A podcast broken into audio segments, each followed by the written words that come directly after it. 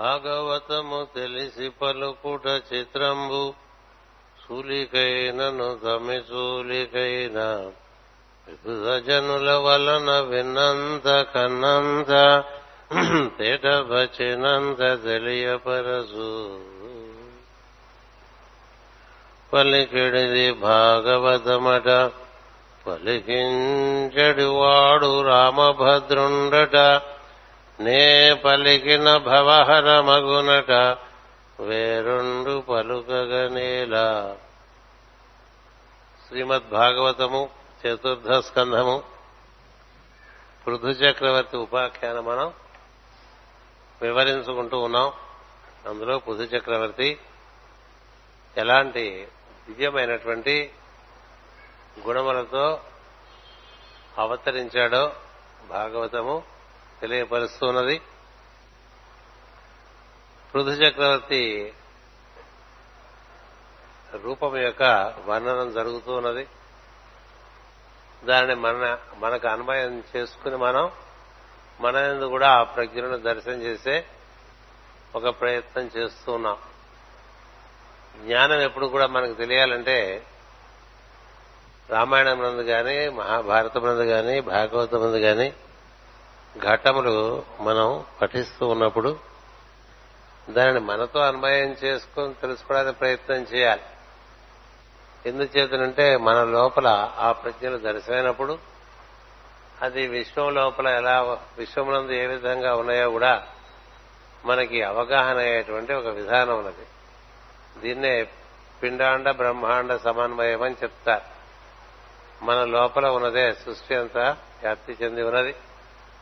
సృష్టి అంతా వ్యాప్తి చెందినదే మన యందు కూడా పరిపూర్ణంగా వ్యాప్తి చెంది ఉన్నదని వాంగ్మయం చెప్తూ ఉంటుంది. అందుచేత సృష్టికి ప్రతీకగానే మానవుని యొక్క నిర్మాణం జరిగిందని చెప్తా.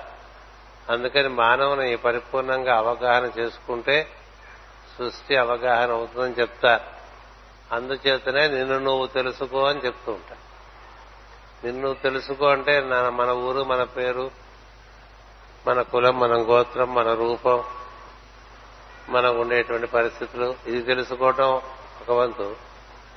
మన ఎందు సహస్రారం నుండి పాదముల వరకు కూడా వ్యాప్తి చెంది ఉన్నటువంటి అనేక అనేకమైనటువంటి ప్రజ్ఞలను గుర్తించి వారి ఎందు మన కృతజ్ఞత భావం జరుపుతూ ఉంటే అది ఆధారంగా మనకి మన ఎందు విశ్వము గోచరించేటువంటి అవకాశం.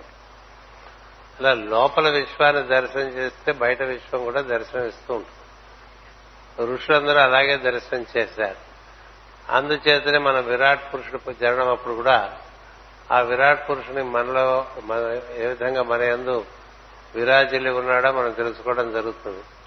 అలాగే ప్రతిసారి ఇలాంటి వర్ణన వచ్చినప్పుడల్లా కూడా మన ఎందు ఆ దేవతని దర్శనం చేసే ప్రయత్నం చేస్తూ ఉండాలి. అలా మనం ఆరాధన చేసుకోవాలి మన లోపల. మనలో అన్ని లోకముల దేవతలు నిండి ఉన్నారు.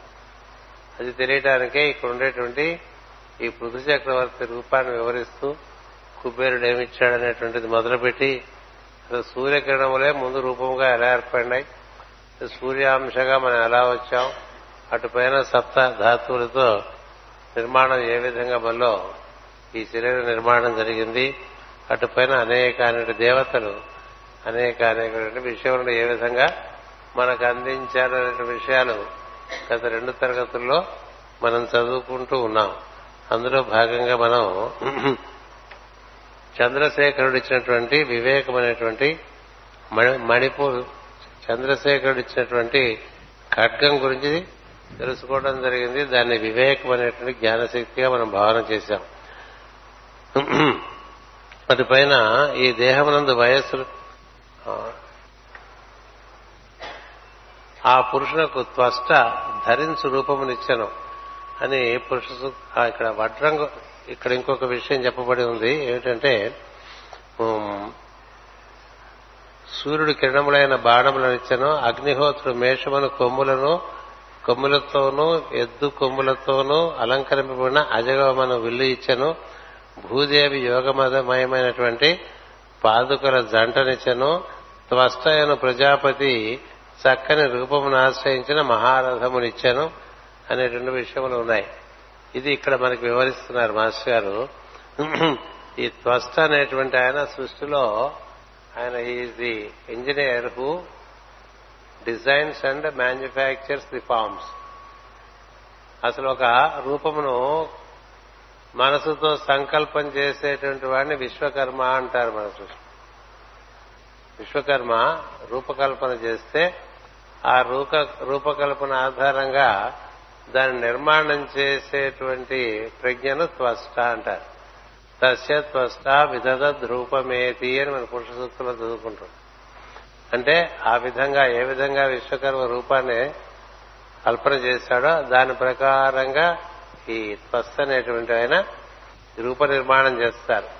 మనం గనక ఒక ఇంటి ప్లాన్ చక్కగా డిజైన్ వేయించుకుంటే ఒక ఆర్కిటెక్ట్ చేత అది ఆధారంగా ఒక ఇంజనీర్ బిల్డింగ్ కట్టినట్టుగా ఉంటుంది మన శరీరం. అందుకని త్వస్త అనేటువంటి ఆయన ఇంజనీర్ అని చెప్తారు. విశ్వకర్మ అనేటువంటి ఆయన ఆర్కిటెక్ట్ అని చెప్తారు. వీటిని ఈ విధంగా సాధ్యపరచడానికి దీనికి ఈ రూపాన్ని నిర్మాణం చేయడానికి కావాల్సినటువంటి ప్రజ్ఞలన్నింటినీ అందుబాటులో తెచ్చేటువంటి వాళ్ళని సాధ్యులు అంటారు. వాటిని సిద్ధింపజేసేవారిని సిద్ధులు అంటారు. ఇలా అనేక అనేక విషయములు మన ఎందు జరుగుతూ ఉంటాయి అప్పటికప్పుడు నిర్మాణం. అంచేత మన రూప నిర్మాణంలో త్వష్ట యొక్క కార్యక్రమం చాలా ఉన్నది. అందుచేతనే మనం పురుష సూక్తంలో కూడా ఆయన ప్రత్యేక ప్రత్యేకంగా చదువుకుంటూ ఉంటాం. తస్య త్వష్ట వితద రూపమేతి అని. అది మనకి పురుషోక్తులలో చాలా వస్తాయి. ఇక్కడ కూడా అది వచ్చిందని చెప్తున్నా అందుచేత శరీరమందలి మానవాకారమైన రూపం ఇతని వలన ఏర్పడింది. అంత అంతర్యామిగా జీవరూపుడైన ఋతు చక్రవర్తి రథమెత్తి రథమెక్కి తిరుగుచున్నాను అంటే శరీరమే రథమని. ఆత్మరధికుడు శరీరము రథము ఇంద్రియములు గుర్రములు మనసు పగ్గము అని ఉపనిషత్తులు చెప్పుచున్నవి. సూర్యుడిచ్చిన కిరణమయములైన బాణములు జీవుని ప్రతాపము. సూర్యకిరణములే జీవులుగా భూమిపై రూపొందిన కదా అగ్నిహోత్రులు సమర్పించిన మేషము కొమ్ముల కొమ్ములు ఎద్దుల కొమ్ముల ధనస్సు పేరు అజగమము. కొంచెం తగ్గించండి అనగా మేష వృషభములతో సంవత్సరము ప్రారంభింపబడినని అర్థము. ధనస్సుతో అంతమగునని తొమ్మిది రాసుల విభాగము పన్నెండు రాసులలో మేషం నుండి ధనస్సు వరకు గల రాసుల నుండి శిరస్సు నుండి వెన్నెముక చిరవ చివరి భాగం వరకు గల ధనస్సు వంటి నిర్మాణం ఏర్పరుచును. ఇది కొంచెం జ్యోతిషపరమైన విషయం. ఇక్కడ ఆగి ముందు విషయాలు మనకి చెప్పుకుందాం. సూర్యుడు ఇచ్చినటువంటి కిరణమ కిరణమయమైన బాణములు సూర్యుడు కిరణములు బాణాలుగా ఇచ్చాడని చెప్పారు సూర్య కిరణమైనటువంటి బాణములు అంటే మనలో ఉండేటువంటి సమర్థత ప్రతాపం ఆ శక్తి అనమాట అంచేత అది మాస్టర్ గారు ఆ విధంగా వివరణ ఇచ్చారు. జీవుని ప్రతాపమని. సూర్యకిరణములే జీవులుగా భూమిపై రూపొందురు కదా. అగ్నిహోత్రు సమర్పించిన మేషము కొమ్ములు ఎద్దు కొమ్ముల ధనస్సు. అంటే మేషము కొమ్ములంటే మేషరాశి. ఎద్దు కొమ్ములంటే వృషభ రాశి ఈ రెండిటితో ప్రారంభమై ధనుస్సు అంటే ధనుర్రాశి లేక మార్గశీర్ష మాసం ఈ మేషమాసం నుంచి ఈ ధనురాశి వరకు లేక మార్గశీర్ష మాసం వరకు తొమ్మిది నెలలు ఉంటాయి.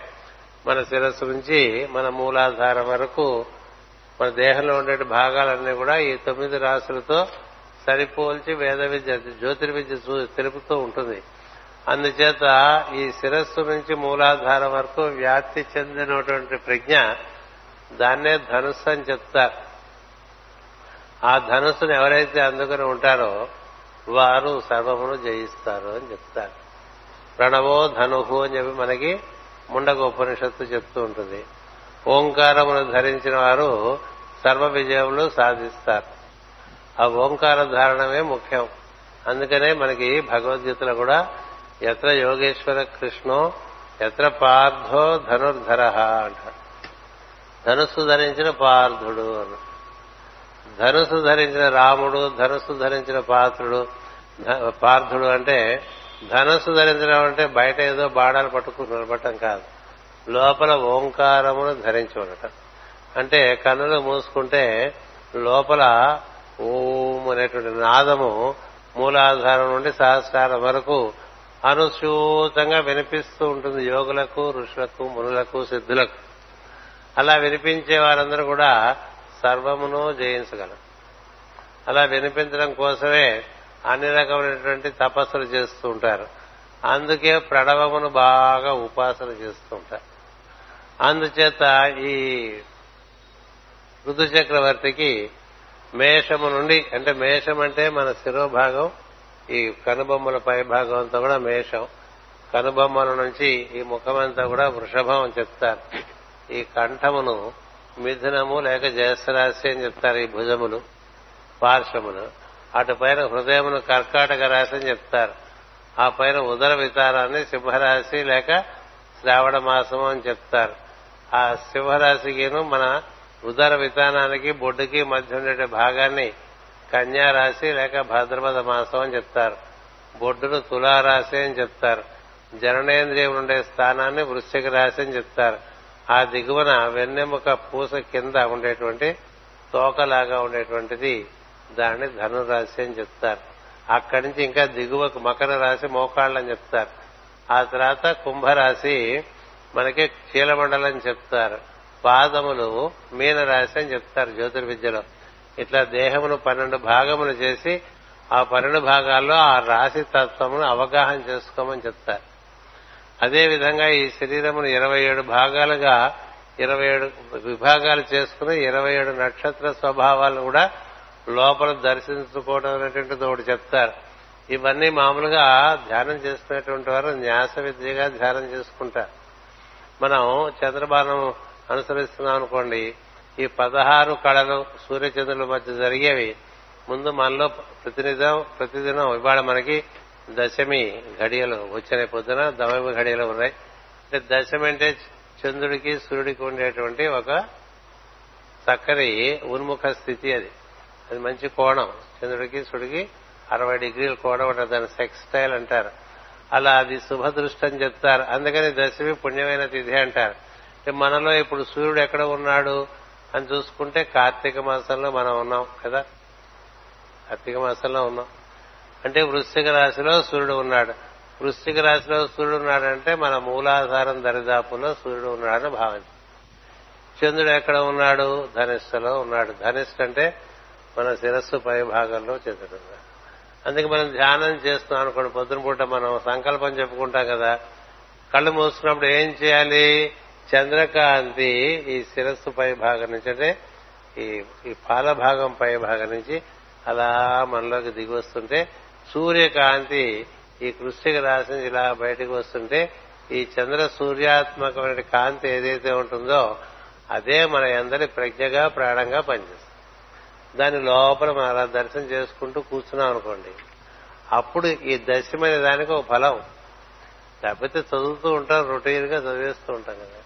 ఏ రాశిలో సూర్యుడు ఉన్నాడు ఏ రాశిలో చంద్రుడు ఉన్నాడు ఏ రాశిలో ఇతర గ్రహములు ఉన్నాయి అది కూడా చూసుకోవాలి. ఇప్పుడు మనకి వృశ్చిక రాశిలోకి బృహస్పతి ప్రవేశించాడు.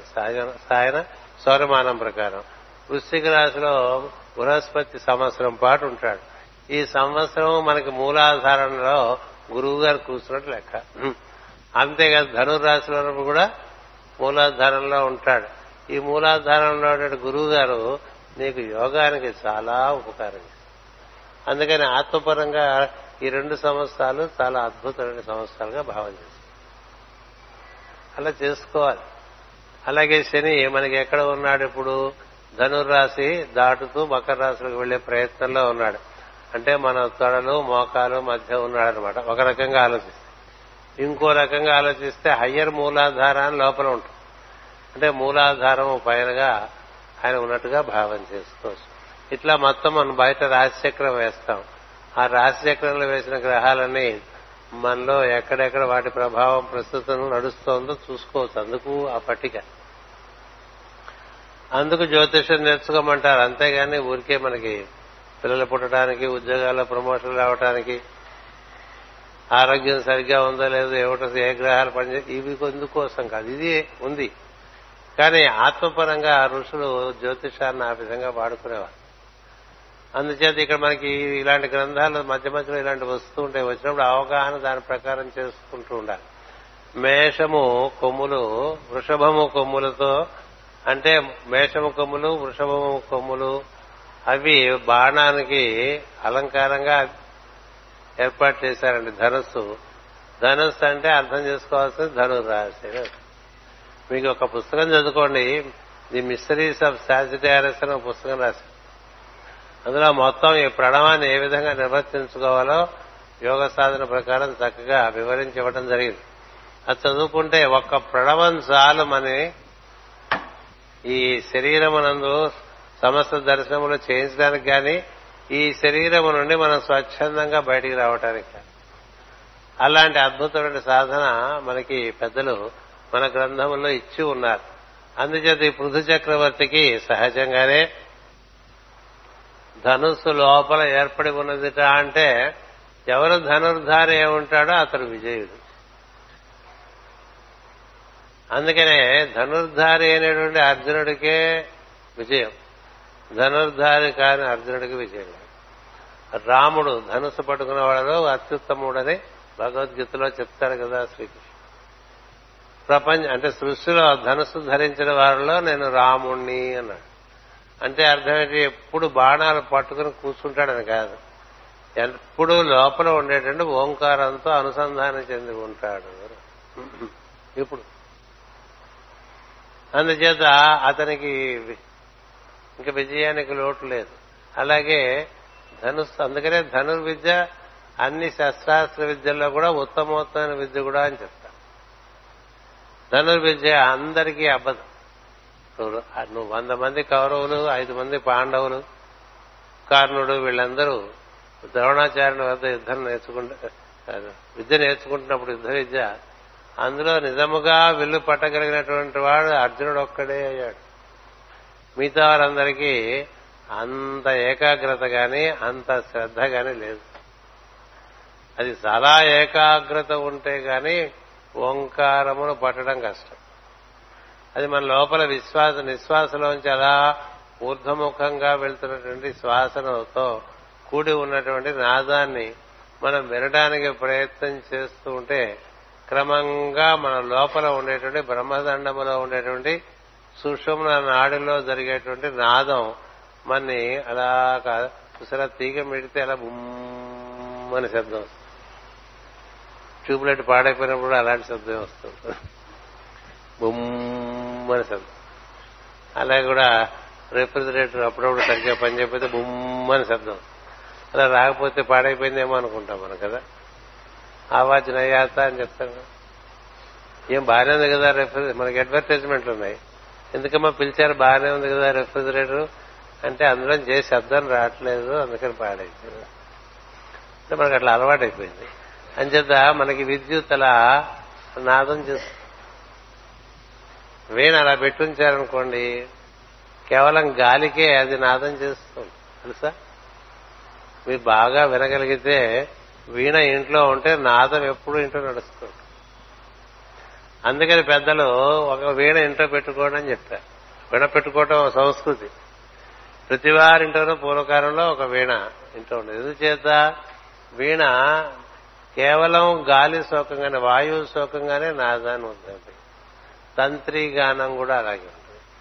అలా అందుకనే అన్ని వాయిద్యములలో కన్నా వీణా వాయిద్యం అత్యు ఉత్కృష్టమని మన మన వాంగ్మయం చెప్తుంది. సరస్వతీదేవి వీణ పట్టు కదా? నారద మహర్షి వీణ పట్టుకుంటాడు మరి నారదుడు అంటే గురువులందరికీ గురువే ఆ తర్వాత పరమ పరబ్రహ్మమే అంతకన్నా గురువు లేడు. ప్రహ్లాదుడికైనా ఆయనే ధ్రువుడికైనా ఆయనే వాల్మీకికైనా ఆయనే వ్యాసుడికైనా ఆయనే ఎవరికైనా నారదుడే చిట్ట చివరి గురువు. ఆయన ఎప్పుడు వీడ పట్టుకునే తిరుగుతాట్లా అంటే అట్లా ఒక ఇన్స్ట్రుమెంట్ మోసు తిరుగుతాడని కాదు అర్థం. తిరుగుతాడని కాదు. లోపల ఆ నాదం ఎప్పుడూ వీడని వాడని అర్థం. అలాంటి వాడే హనుమంతుడని తెలుస్తుంది నారదుడికి. అంచేత ఈ వీణ అనగానే మనకు లేకపోతే ధనుస్సు అనగానే లేక తంత్రి గానం అనగానే మనకి వెంటనే ఓంకారం గుర్తు రావాలి. అలా ఓంకారం గుర్తొస్తే మన అదృష్టవంతులం. మనం మామూలుగా కన్నులు మూసుకుని లోపల వింటే మొట్టమొదటిగా మనకి వినిపించేది మన శ్వాస యొక్క శబ్దమే. దాని ఎందు మనం బాగా భక్తి శ్రద్ధలతో మనసు లగ్నం చేస్తే ఆ శ్వాస మన లోపలికి మన ప్రజ్ఞను కొనుక్కోయి మనకి ఈ నాదాన్ని వినిపించేటువంటి అవకాశాన్ని కల్పిస్తుంది. అవకాశం వచ్చింది కదా అని మళ్ళీ ఒక్కసారి ఆ విషయాన్ని మీకు మళ్ళీ చెప్తున్నా. అందుచేత ఆ విధంగా ఈ ఈ ఈ ధనుసు ఋతు చక్రవర్తి అందు ఏర్పడి ఉందిట అంటే ఆయన దైవాంశ సంభూతుడు. అంటే దైవమే విష్ణుమూర్తి ఇలా దిగొచ్చాడని చెప్పారు కదా. దిగి వస్తే ఒక దివ్యమైనటువంటిది ప్రజ్ఞ దిగి వస్తే అతని ఎందు ఏ విధమైనటువంటి గుణములు ఉంటాయో ఇక్కడ మనకు వివరిస్తున్నారు. అందుచేత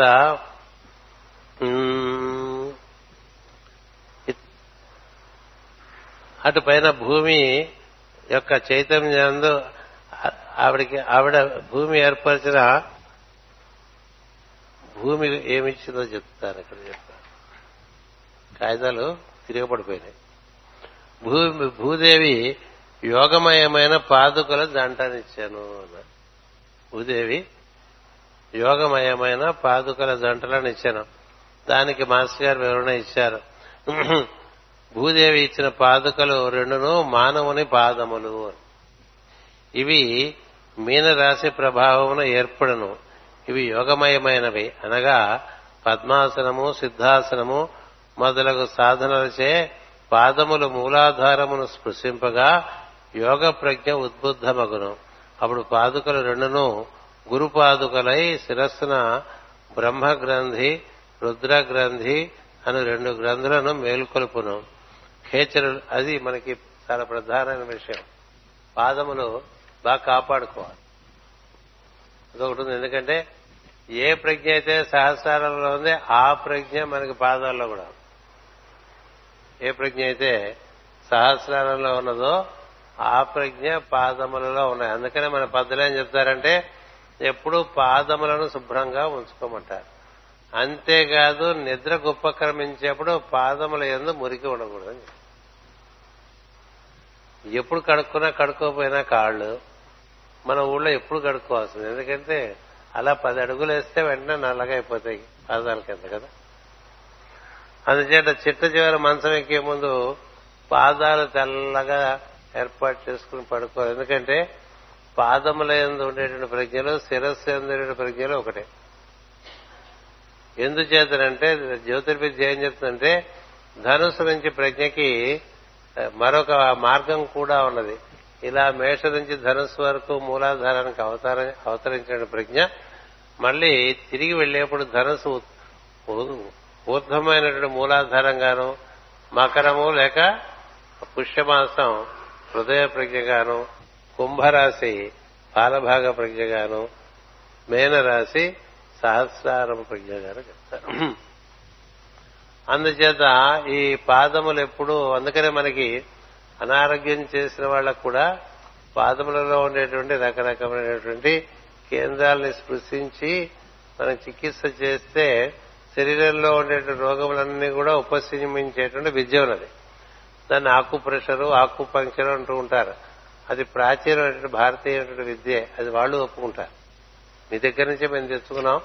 మేము దీన్ని విశిష్టంగా దీని ఎందుకు కృషి చేశాం. అందుచేత ఈ పాదములు ఎప్పుడు కూడా కూర్చునేప్పుడు పెద్దలు ఇలా పెట్టుకుని కూర్చుంటారండి. మనకు అలా పడవలండి. విరిగిపోతాయి. ఎందుకంటే చిన్నప్పటి నుంచి అలవాటు పద్మాసనం అంటే ఏంటి? ఈ పాదములు రెండు అలా తీసుకొచ్చి పైన ఇలా కూర్చోబెడతారు. కూర్చోబెడితే వాటి ఎందు కాంతి పడ్డదనుకోండి. సహస్రారమునందు కాంతి పడితే ఎంతో వాటి ఎందు కాంతి పడినా అలా ఉంటుంది. ఎత్తిమి చేపెట్టేసరికి ఏదో అంటింది కదా? పూసుకున్నాను అందుచేత లేదా ఇంకోటి చెప్పారు మాస్టర్ గారు. వీరాసనము సిద్ధాసనము పద్మాసనము అని మూడు ఆసనం అందులో సిద్ధాసనం అంటే ఏం చేస్తారంటే ఈ పాదముల యొక్క మడమలు ఉన్నాయే. అవి తీసుకుని మన జననేంద్రియముల దగ్గర స్పృశింపజేసి కుడి పాదాన్ని ఎడం పాదం దాని మీదుగా వేసుకుని కూర్చుని ధ్యానం చేస్తే పాదములలో ఉండేటువంటి ఉత్తమోత్తమైన ప్రజ్ఞ కారణంగా మూలాధారంలో ఉండేటువంటి కుండలని చైతన్యం ప్రచోదనం. అది మనకి యోగ విద్యలో చెప్తారు. పద్మాసనంలో కూడా అలాగే జరుగుతుంది. అందుచేత మాస్కర్ అనేటువంటి ఇవి యోగమయమైనవి అనగా పద్మాసనము సిద్ధాసనము మొదలగు సాధనలచే పాదముల మూలాధారమును స్పృశింపగా. అంటే పాదముల ఎందుండే ప్రజ్ఞ మూలాధారాన్ని స్పృశించాలి.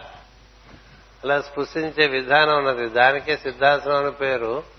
దానికి పద్మాసనం కూడా అందుకే పనికొస్తుంది. ఈ రెండు వేసుకున్నటువంటి వారికి పాద స్పర్శ జననేంద్రియములకు తగులుతుంది. అక్కడే మూలాధారం ప్రజ్ఞం అలా వేసుకోవడానికి మోకాళ్ళ నొప్పులు కాబట్టి కుదరదు కదా? అందుచేతనే మా గురుగారు వీరాసనం వేసి మీకు నేను అన్ని చేసి పెడతాను ఏదో ఒక కుదురుగా కూర్చోవడం రాజయోగంలో ఏం చేశారంటే మీరు కుదురుగా కూర్చుని మాకు అప్పచెప్పిస్తే మనస్సాన్ని మేమే నిర్వర్తిస్తామని చెప్తారు. మామూలుగా మన హఠయోగ ప్రదీపకి తీసుకుంటే ఈ ఆసనాలన్నీ తప్పనిసరిగా ఉంటాయి. అందుచేత ఈ పాదములు యోగమయములు అని చెప్తున్నారు అనేది గుర్తుపెట్టుకోండి. ఎవరి ప్రజ్ఞ సహస్రం చేరుతుందో వారి పాదములు గురుపాదుకలు అవుతాయి.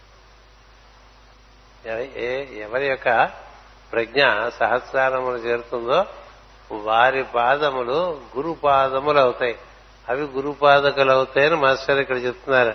అప్పుడు పాదుకలు రెండును గురుపాదుకలై శిరస్సున బ్రహ్మ గ్రంథి రుద్ర గ్రంథి అని రెండు గ్రంథులుగా మేల్కొను శిరస్సున.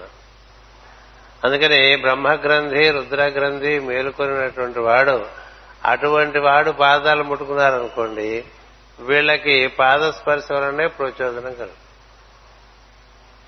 వాడు నెత్తి ముట్టుకోకుండా వాడి కాళ్ళు ముట్టుకున్నట్టుగా పెట్టారనమాట అందుచేత పాదాలు ఎందుకు ముట్టుకోవాలో ఇదివరకు మనం దక్షయజ్ఞంలో బాగా విన్నాం. ఎందుకు దాని యొక్క అవసరం ఏమిటనేటువంటిది. అందుచేత ఇక్కడ ఈ పాదములంటే ఈ పృథు చక్రవర్తి పాదములు సహజముగా గురుపాదం. ఎందుకు గురుపాదకులు అంటే ముందు చదువుకున్నాం మనం. ఎప్పటికప్పుడు మర్చిపోవటం అనేటువంటిది మనకి లక్షణం కదా. అందుకని మర్చిపోతుంటాం. ఇక్కడ ఒక చోట పృథు చక్రవర్తి నారాయణాంశ సంభూతుడు ఒకటిచే అతడి కురి కుడి అరచేతి ఎందు మనోహరమైన లక్ష్మీదేవి చక్రమహకు పద్మరేఖ ఉండను. భుజములందు శంఖ చక్రములు ఉన్నవి చరణముల ఎందు హలరేఖ అంకుర రేఖ వజ్రరేఖ ధ్వజరేఖ ధనుర్లేఖ ధనుర్రేఖ పద్మరేఖ శంఖరేఖ మున్నగు శుభలక్షణములు స్పష్టముగా కనిపించుచుండుట చూచి బ్రహ్మ మొదలగు వారు ఆశ్చర్యపడేది అని చదువుకున్నాం మనం మీకు ఎవరికైనా నిజంగా గుర్తుంది ఒకసారి ఉండదు. ఎందుకు ఉండదో తెలుసా? మనం ఇందులోంచి వెళ్ళిపోగానే మనసులోకి వెళ్ళిపోతాం. మనసులోకి వెళ్ళిపోతే ఏంటంటే బుద్ధిలో విషయాలు పైకి వెళ్ళిపోతే మనసులో విషయాలు మనకి చుట్టూడని పట్టేస్తాం కదా? అలా పట్టేస్తే అంతకుముందు చదువుకుంది ఏం గుర్తుండదు. ఇప్పుడు వెనకది అలా చదువుకున్నాం కదా ఇలా చదువుకున్నాం కదా అని గుర్తు చేస్తున్నప్పుడు ఎలా ఉంటుంది గుర్తు అని? అవును అనిపిస్తుందా? కాదనిపిస్తుందా? ఏమిటో ఆయన అలా చెప్తుంటాడు మనకి ఏం గుర్తుంటాయి అనిపిస్తుంది. నాకు నేను గుర్తున్నాయి అన్ననాయని అన్ని గుర్తున్నాయని కాదు. గుర్తు చేసుకోవడానికి ప్రయత్నం చేసుకుంటాం చూడండి ఎన్ని రేఖలు ఉన్నాయి పాదంలో మనకి ఏ రేఖలు ఉన్నాయో చూసుకుందామన్నా మన అరిపాదం మనకు కనపడదు. కదా? వంచి చూసుకోలేంగా. చిన్నపిల్లలు పుట్టగానే మహాత్ములు ఏం చేస్తారంటే పాదములందు రేఖలు పాదములందు అలాగే ఈ వేలి ఎందు చక్రములు చూస్తారు. రేఖలు చూస్తారు. పాదముల ఎందు రేఖలు ఉంటాయి హస్తముల ఎందు రేఖలు ఉంటాయి. ఇది అంతగా నేను వివరించలేదు. ఎందుకంటే ఎలాగో తర్వాత వస్తున్న ఉద్దేశంతో చదివి వినిపించా. మళ్ళీ ఇప్పుడు చదువుతున్నా.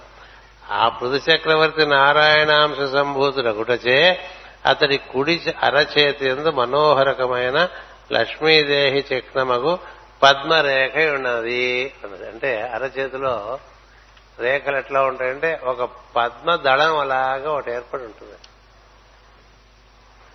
అది చూస్తా నిజంగా హస్త సాముద్రికం చూసేవాళ్ళు చేతిలో ఎక్కడైనా ఓ పద్మం ఉందనుకోండి వాడు మహా అదృష్టం అంటే లక్ష్మి వాడి ఎందు బాగా అనుగ్రహం కలిగి ఉన్నది అర్థం. భుజముల ఎందు శంఖ చక్రములు భుజములందు శంఖచక్రాలు వేయించుకుంటూ ఉంటారు వేయించుకుంటే లాభం వాతలు పెట్టుకున్నట్టు ఉంటుంది అంతే. కదా?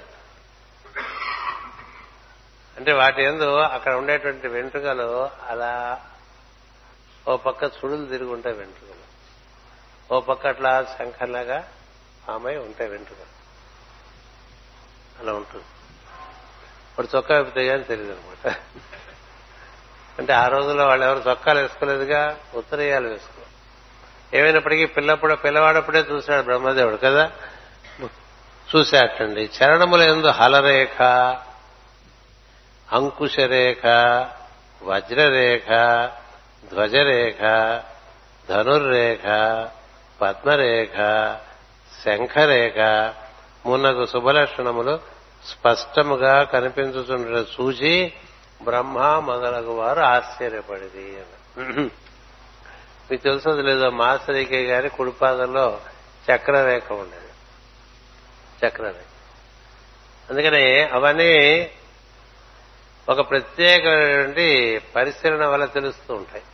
అందుచేత అలా ఉన్నాయనుకోండి ఏవైనా రేఖలు. పిచ్చుకో అట అటదిడంగా చాలా ఉంటాయి రేఖలు. బా చాలా అడగెతులు రండి మీ చేతిలో అంటాడు ముందు. ఏది? సాముద్రికం చూస్తూ హస్త సాముద్రికం. అంటే ఏంటంటే ఎప్పుడు మీకు మైండ్లో ప్రాబ్లమ్స్ ఒక రేఖలు మరొక రేఖలు అలా కొట్టేస్తూ ఉంటాయి. కదా? అంటే ఏంటంటే ఎప్పుడు మైండ్ నిండా ప్రాబ్లమ్స్ ఉన్నాయి ఏ భాగంలో అడ్డరేఖలు ఉంటే అక్కడల్లా మీకు ప్రాబ్లమ్స్ ఇప్పుడు హస్త సాముద్రిక మన ప్రధానమైన విషయం కాదు. ఇక్కడ ఎందుకు చెప్తున్నానంటే ఇన్ని రేఖలు ఉన్న వాడికి వాడి పాదముల అక్కడ గ్రంథులన్నీ ఓపెన్ అయితేనే అలా ఉంటాయి అక్కడ. కదా?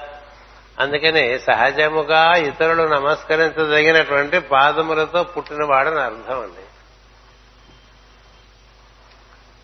అలా అర్థం చేసుకోవాలి. అందుకనే చిన్నతనంలో పిల్లలు పుట్టినప్పుడు ఇప్పుడు ఎవరు చెప్పగలిగిన వాళ్ళు కూడా వారు లేరు అలా చూసేవాళ్ళు ఎవరు లేరు. అలాంటివి ఉన్నాయని తెలిసిన వాళ్ళు లేరు.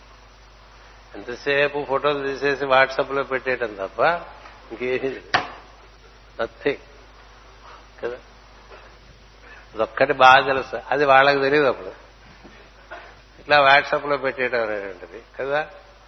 అందుచేత ఈ ఈ రేఖలు బాగా దర్శనం చేసుకోవాలి. సరే అది అలా ఉండగా ఈయనకి ఆ విధంగా ఉండేటువంటి పాదములు ఉన్నటువంటిది ఇక్కడ ధృవపరుస్తున్నారు. ఇతని గూర్చి ఖేచరులు గీతములు పాడగల పాడిననగా గ్రహగతులు మానవుని శిరస్సున తమ తమ కాలగతులను తాళలయాత్మముగా లయాత్క లయాత్మకములుగా ఏర్పరిచిన అర్థం. ఆయన చుట్టూ ఉండేటువంటి గ్రహగతులు చాలా తాళలయాత్మకంగా తిరుగుతున్నాయి అంటే చాలా శుభగడియలో పుట్టినట్టు అంతేగా? గట్టిగా ఐదు గ్రహములు శుభగ్రహములైతేట ఓ పెద్ద ఓ బుద్ధుడు ఓ యేసుక్రీస్తు అని రేపుతాడు ఐదు గ్రహాలు. తొమ్మిది ఉన్నాయి. కదా? రాముడికి ఐదు గ్రహములు శుభముగా ఉన్నాయట. మిగతా గ్రహాలు నడిపించాయి వేరే ఉన్నాయి. అసలు ఉండగా అందుకనే రాముడు చాలా ఆ గ్రహములన్నీ కూడా వివరిస్తారు ఆయన విషయంలో. ఐదే గ్రహములు తొమ్మిది అక్కల ఐదు ఉంటే చాలు. ఇక్కడ ఈ గ్రహగతులన్నీ కూడా శుభంగా ఆయన చుట్టూ తిరుగుతున్న సమయంలో ఈయన పుట్టాడు అని చెప్పడానికి కేచరలు గీతములు పాడిరి అన్నారు. దానికి మాస్టర్ గారు అలా వివరణ ఇచ్చారు. ఇలాంటి వివరణ మనకి ఇవ్వలేదు అనుకోండి మనకి ఏం పెద్ద తెలుసుండేది కాదు చదువుతున్నాం కదా? అందుచేత మరియు ప్రతిదినము దేవతలు ఆకాశ పుష్పములను కురిపింపగా మహర్షులు సత్యములైన ఆశీర్వచనములు ఇచ్చిరి. సముద్రుడు శంఖమును సమర్పించను నదులు పర్వతములు రథమునకు దారి ఇచ్చను. దేవతలు ప్రతిదినము ఆకాశ పుష్పములు కురిపించనగా ఆ ప్లస్ కాశ పుష్పములు రెడ్లు పుష్పములు అంటే సూర్యోస్త సూర్య సూర్యోదయ అస్తమాన అస్తమయములతో అహోరాత్రాది కాలమానములను చక్కగా ఏర్పరిచినని అర్థం.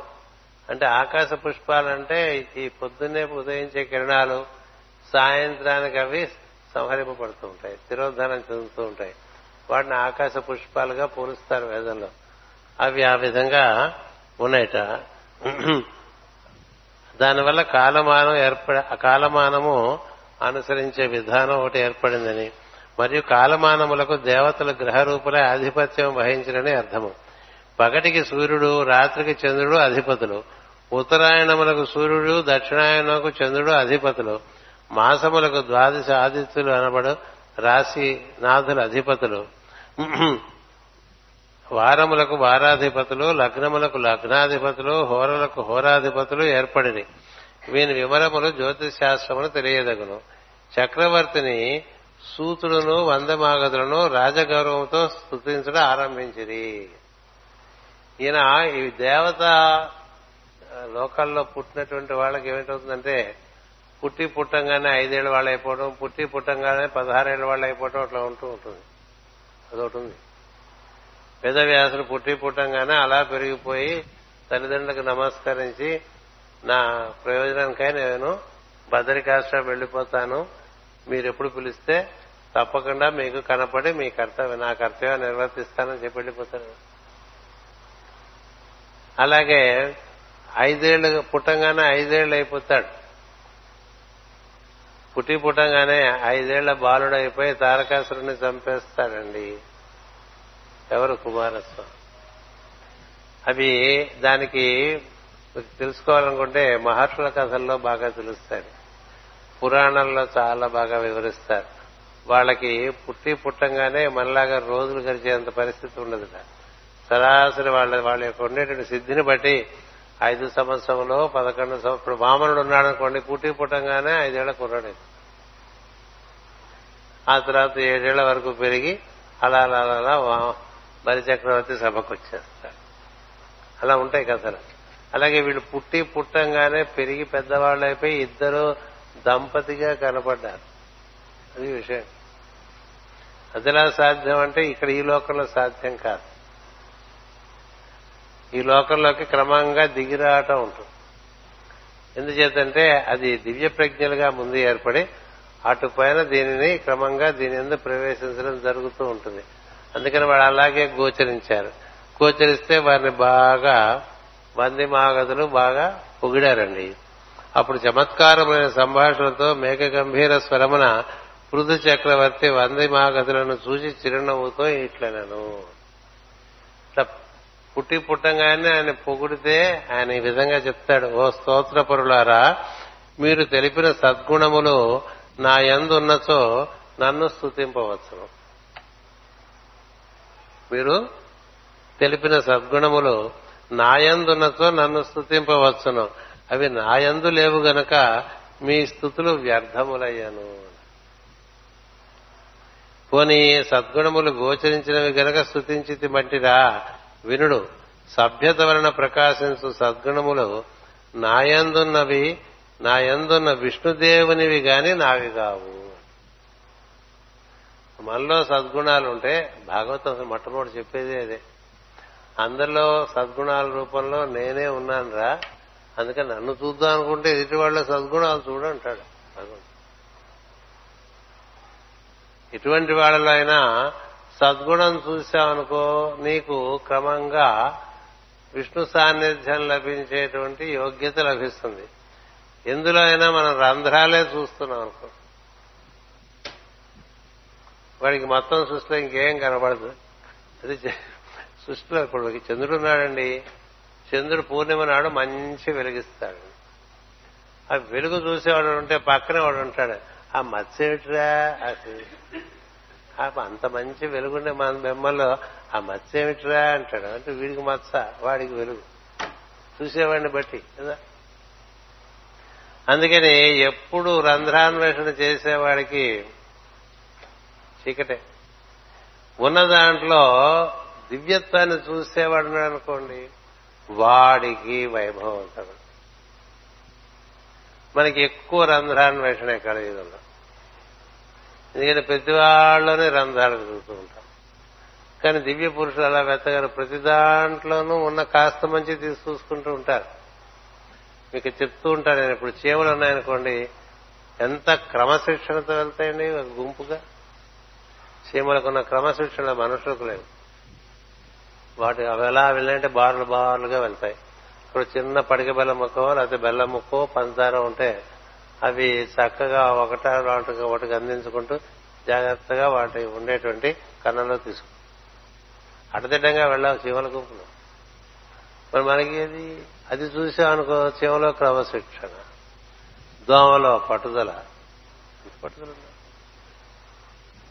మనం ఫిఫ్త్ ఫ్లోర్లో ఉన్నా సిక్స్త్ ఫ్లోర్లో ఉన్నా మీరు మెస్కిటో నెట్లు పెట్టినా లోపల ఆల్అవుట్ ప్లగ్గులో పెట్టుకున్నా అస్సలు పట్టువదలని విక్రమాదిత్యుడు అంటారు సరే? మరి అది దాన్ని నేర్చుకో దోమలు.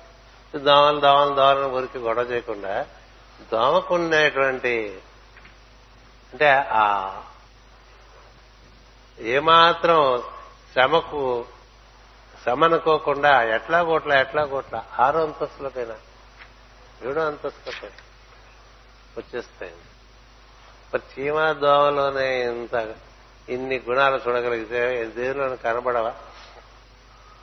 నీ చూడాలి తప్ప నీ చూసే బుద్ధి నీకు ఉండాలి తప్ప దేంట్లో కనపడవండి దేనిలో అయినా సద్గుణం కనిపిస్తుంది. కుక్కలో కనిపిస్తుంది పిల్లిలో కనిపిస్తుంది. పిల్లిలో సద్గుణం ఏంటి? అంత శుభ్రంగా ఏ జంతువు ఉండదు కాస్త ఏదైనా మురికెడితే వెంటనే నాకేసుకుంటుంది నాలుగు. ఎంతసేపు క్లీనింగే దానికి? పిల్లలి పిల్లి క్లీనింగ్ అంటారు. అదేంటంటే అట్లా కూస్తుంది అనుకోండి ఒళ్ళంతా నాకుంటూ ఉంటుంది. ఎందుకంటే దాంతో క్లీన్ చేసుకుంటాం. శుభ్రం చాలా ఎక్కువ దాన్ని కుక్క ఉందనుకోండి చాలా అప్రమత్తంగా ఉండి అంత అప్రమత్తంగా కుక్కకున్న అప్రమత్తత మనకేది? కుక్కకున్న విశ్వాసం మనకి. కదా? మరి జంతువులోనే ఉన్నప్పుడు ప్రాము ఉందనుకోండి చాలా శుభ్రంగా ఉంటుంది. పాముకున్న శుభ్రత ఎవ్వరికీ ఉండదు. మనకు కూడా ఆ శుభ్రత చాలా పిచ్చిగా ఎక్కిపోయింది అనుకోండి మనిషికి. ఎప్పుడు కడుక్కుంటూ తుడుచుకుంటూ ఉన్నారు. మరీ శుభ్రంగా ఉంటాం. ఎప్పుడు కాస్త ఒక్క వెంట్రుకి ఇట్లా వచ్చినా వాడు వెంటనే వెళ్ళిపోయి కత్తెర తీసుకుని కత్తిరించేసుకుని లేకపోతే ఇక్కడ ఒకటి ఇలా వచ్చింది అనుకోండి అది వెంటనే కత్తిరించేసుకుని ఎప్పుడు కాలు గోళ్ళు కత్తిరించుకు చేతి గోళ్ళు కత్తిరించుకుంటూ ఎక్కడ ఏం మాయకుండా ఉన్నట్టుగా చూసుకుంటూ ఇట్లా ఉన్నారనుకోండి. వాడికి ఏం వేస్తాం తెలుసా? హోమియో మందు? ఆర్చనిక మాల్బం అనే మందు వేస్తాం. అది ఏమిటో తెలుసా? పాము విషమే. పాము పుట్ట మీరు మనం వెళ్ళంగా మనం పాము పుట్ట దగ్గర మనం ఎందుకు వెళ్తాం? నాగుల చోతకి వెళ్ళినా కర్ర చేతిలో పెట్టుకుని వెళ్ళి అది బయటకు వస్తే కొడదాం అన్నట్టుగా వెళ్తాం. పాము పుట్ట కనుక తీసి చూస్తే అందులో ఉన్నంత శుభ్రత మన ఇంట్లో ఉండదు.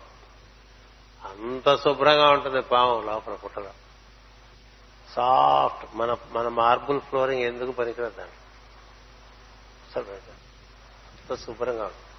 అంతేకాదు అది నాగుపాము అయితే ప్రతి ఏడాళ్ళకి ఒకసారి ఉన్న శరీరం వదిలేస్తుంది. చిరాగ్గా ఉంటుంది ఏడేళ్ళు అవగానే ఇందులో ఉంటాం. దీన్ని తీసేసి అది ఆ పొర వదిలేసి ఏ- ఏ చెట్టు ఏ పూల మొక్క మీద దగ దగ దగ దగలాడుతూ వెళ్ళిపోతుంది. మళ్ళీ ఏడేళ్ళు వేసరికి మళ్ళీ మార్చు మరి ఎలా? మరి పాముకి కళ్ళే చెవులు చెవులే కళ్ళు. అది కళ్ళతో వినగలదు చెవులతో చూడగలదు. రెండింటికి ఒకటే అంగం పెట్టాడు దేవుడు. Listening through eyes hearing through listening through eyes and seeing through ears అని ఒకటి చెప్తారు అది యోగ విద్యలో బాగా పై దశలోకి వెళ్ళినప్పుడు అవి సాధన చేయమని చెప్తారు. బాగా అందుకనే గుడ్డివాడికి వినబట్టం ఎక్కువగా ఉంటుంది. చెవిటివాడికి కనబట్టం ఎక్కువ ఉంటుంది. అది అక్కడ లోపమైంది ఇక్కడ ఫుల్ఫిల్ అయిపోతూ ఉంటుంది. కానీ సాధనలో గుడ్డి కాక్కర్లేదు చెవుడు కాక్కర్లేదు కన్ను ద్వారా వినగలగటం చెవి ద్వారా చూడగలగటం వచ్చేస్తుంది.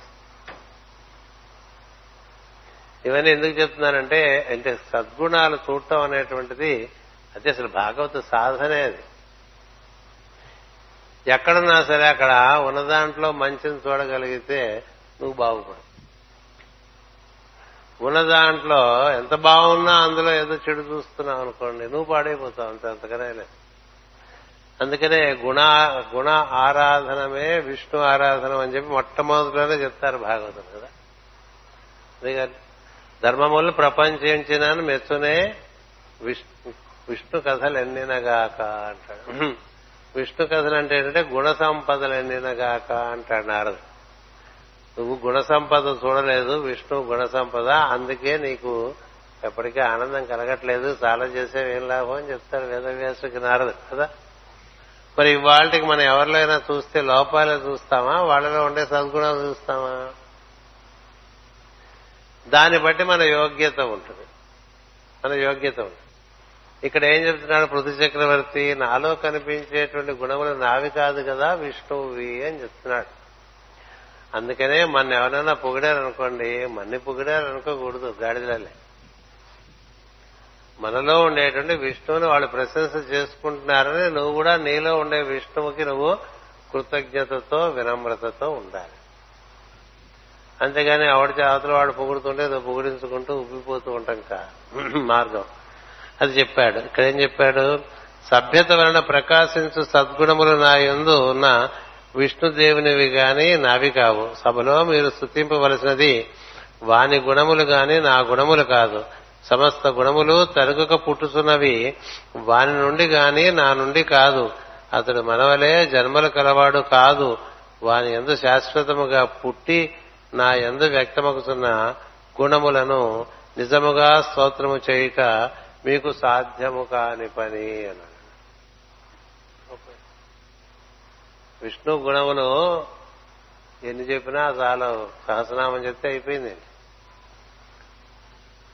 వేయి తలల కలవాడు కూడా పొగడలేనటువంటి వాడని చెప్తారు కదా. వెయ్యి తలలు కలవాడు కూడా నిన్ను పొగలగా పొగడగలడా అని చెప్తారు. అన్ని గుణములు ఉంటాయి. ఏవో కొన్ని గుణములు మనం ఋషులు పోగేసి మనకి ఇచ్చారు సహస్రనామాలన్నీ దాదాపు వేదవ్యాస మహర్షి ఇచ్చారు. అంతేనా? ఇంకా ఉన్నాయి. చాలా ఉన్నాయి. ఇవన్నీ నన్ను చూసి మీరు భ్రాంతి పడద్దు నాలో ఉండేటువంటి విష్ణువుని చూడండి అని చెప్తున్నారండి. ఇదే అని చెప్పే విషయం. నాలో ఉన్న విష్ణు గుణాలు ఇవి. ఆ గుణాలు మీరు ఎంత పొగడగలరు అన్నాడు ఎంత పొగడగలరు? ఎంత పొగిడితే మాత్రం అది అవుతుంది అన్నాడు. సమస్త సద్గుణములు తరుగకు పుట్టుతున్నవి వారి నుండి గాని నా నుండి కాదు. అతడు మనవలే జన్మల కలవాడు కాదు. వాని ఎందు శాశ్వతముగా పుట్టి నా ఎందు వ్యక్తమగుతున్న గుణములను నిజముగా స్తోత్రము చేయటం మీకు సాధ్యము కాని పని. మాస్టర్ గారు దానికి వివరణ ఇచ్చారు. ఇందు అంతర్యామి సహల సహజ లక్షణములతో మొట్టమొదటి మానవ శరీరమున రూపొందినప్పటి అవతార వైభవము చెప్పబడినది. వేద పురాణ సాంప్రదాయమును అనుసరించి దేవుడు జీవుడుగా దిగువచ్చుటయే అవతారము. అందరి స్వచ్ఛతతో యథాతథముగా విహరించు వారు అవతారమూర్తులుగా వేల వేల సంఖ్యలు వర్ణింపబడిరి. అందు తర్వాత చెప్పబో రామకృష్ణాదులు సంపూర్ణ అవతారములుగా అంగీకరింపబడిరి. ఇంతకు మించి అవతార తత్వము ప్రత్యేకముగా ఎచ్చటను చెప్పబడలేదు. వేదముల ఎందు అవతారముల ప్రసక్తియే లేదు. అందు అన్ని జీవులను త్రివిక్రమని భౌతిక మూర్తులుగా చెప్పబడినవి. అందు ఋషులు దేవతలు మునులు పితరులు దక్షులు మున్నవు వారు చెప్పబడలే గాని అవతారములు చెప్పబడలేదు. పురుషుడు అందరి అవతారమని పురుష సూక్తమును చెప్పబడినది. ఒక మహానుభావుడు దేవుని అవతారమా కాదా అను చర్చ కలియుగమున అజ్ఞాన అజ్ఞానవశమున సంభవించినది. దానితో తను గురువు అవతారమని మరి ఒకటి గురువు అవతారము కాదని శిష్యులు వేదాంత మార్గమున వివాదపడుతూ తమ కర్తవ్యం మరచుట సంభవించుతున్నది అవతారములకు దిగివచ్చేప్పుడే వాళ్ళు ఇందాక చెప్పినటువంటి లక్షణాలన్నీ కనిపిస్తాయి. దివ్య లక్షణాలన్నీ కూడా వాళ్ళ రూపంలో దర్శనమిస్తాయి. అంటే వారి యొక్క నుదురలతో కానీ వారి యొక్క కన్నులు కానీ వారి యొక్క చెక్కిళ్ళు కానీ వారి యొక్క పలువరుస కానీ వారి యొక్క చెవుల యొక్క ఆకారము కానీ వారి కంఠము కానీ వారి బాహువులు కానీ వారి హృదయము కానీ వారి హస్తములు కానీ హస్తములలో రేఖలు కానీ పాదములు కానీ పాదములలో రేఖలు కానీ ఈ పిక్కలు చూడండి. ఇప్పుడు అమ్మవారు ఇవన్నీ వర్ణిస్తారు కదా.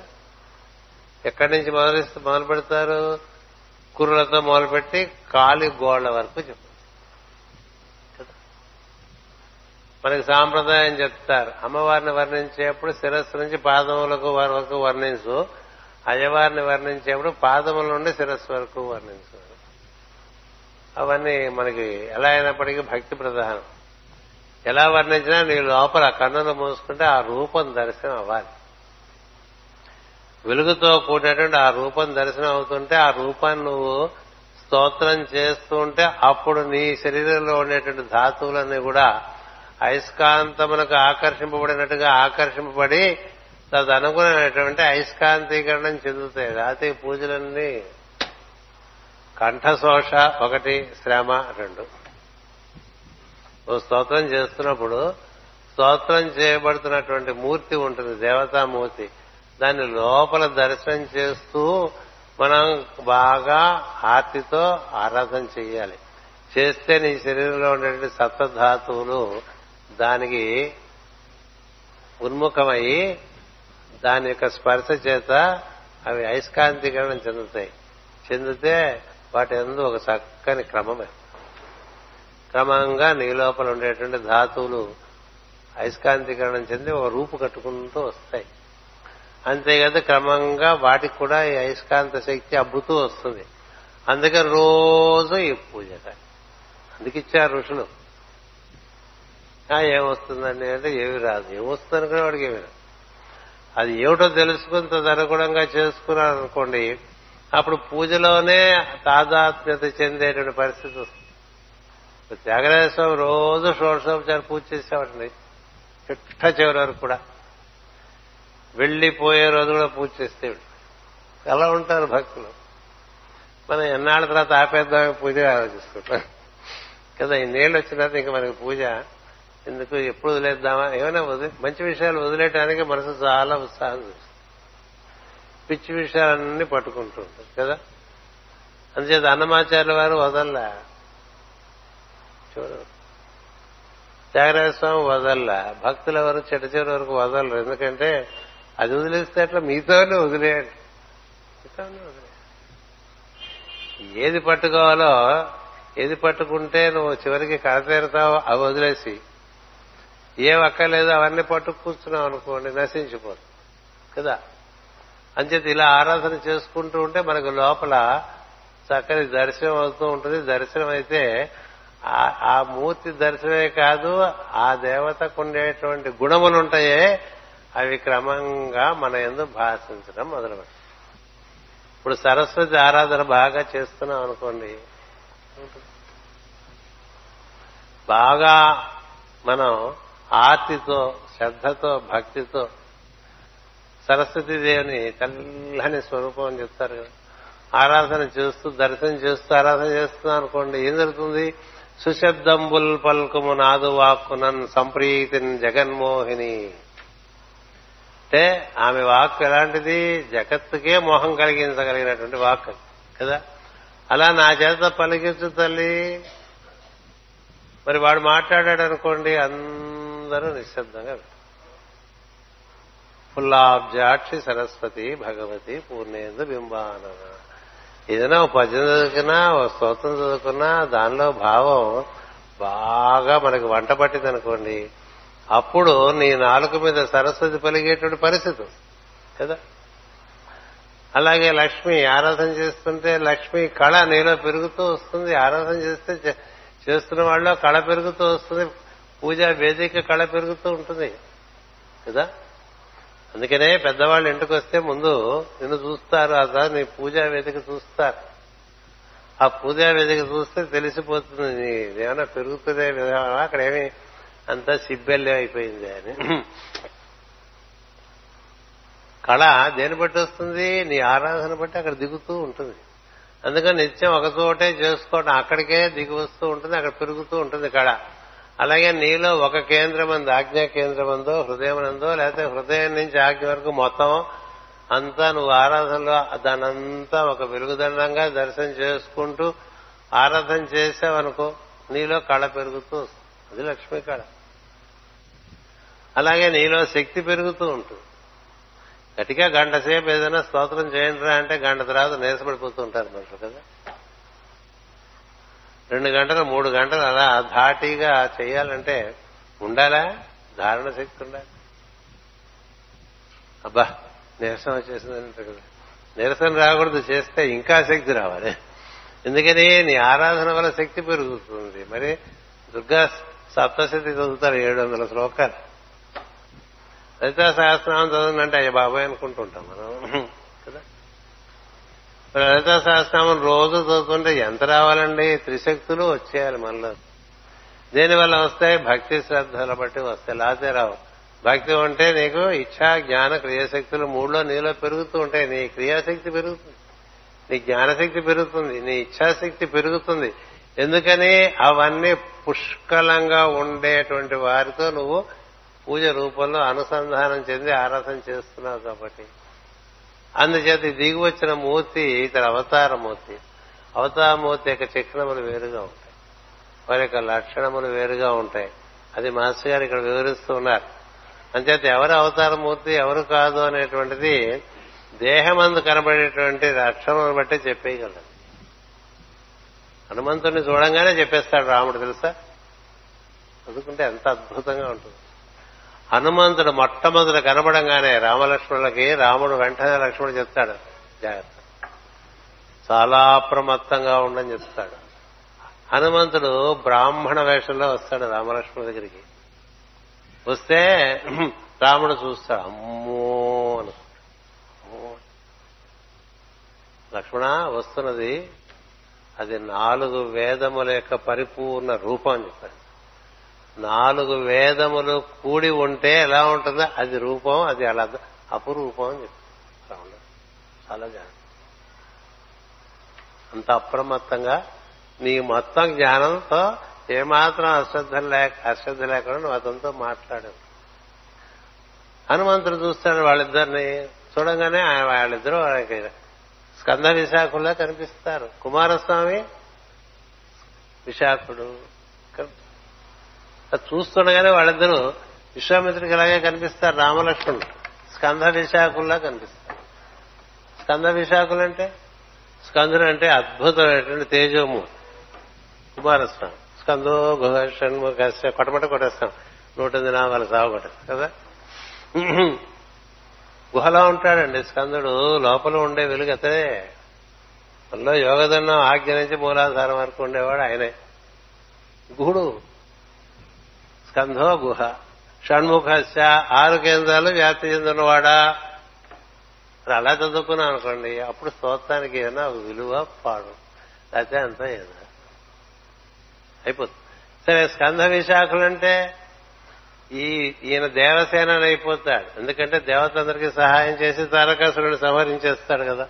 పుట్టి పుట్టంగానే ఏడ్రా ఎక్కడున్నాడ్రా అని వస్తుంటే వెలుక్కి ఆ చీకటి అంతా వెలుగైపోతుంది. అంతటి వాడు? సుబ్రహ్మణ్య స్వామి కదా? ఆయన చూసి ఇంద్రుడికి భయం వస్తుంది. దేవతలందరూ ఏం చుట్టూ తిరుగుతుంటే మనమేమైపోతామని అన్ని ఇవే బుద్ధులు ఎలా బుద్ధులు. అంటే మన చుట్టూ తిరిగే వాళ్ళు ఇంకోళ్ళ చుట్టూ తిరుగుతున్నారు అనుకోండి ఎలా ఉంటుందండి చెప్పండి? ఇప్పుడు గురువులందరికీ అదే సమస్య. మూర్ఖులు నన్ను అడిగితే అది వాళ్ళు ఎవరు గురువులుగా? ఎవడు చుట్టూ ఎవడు తిరిగితే నీకు నువ్వు వాడు చుట్టూ తిరగదు వాడు చుట్టూ తిరుగుతున్నాడా? ఏం తిరిగితే నీకేమిట్రా? ఎప్పుడైతే ఇంకోటి చుట్టూ నీ చుట్టూ తిరిగేవాడు తిరుగుతుంటే నీ లోపల తేడా పడితే ఇంక నువ్వు గురువు కాదు లఘువే కదా?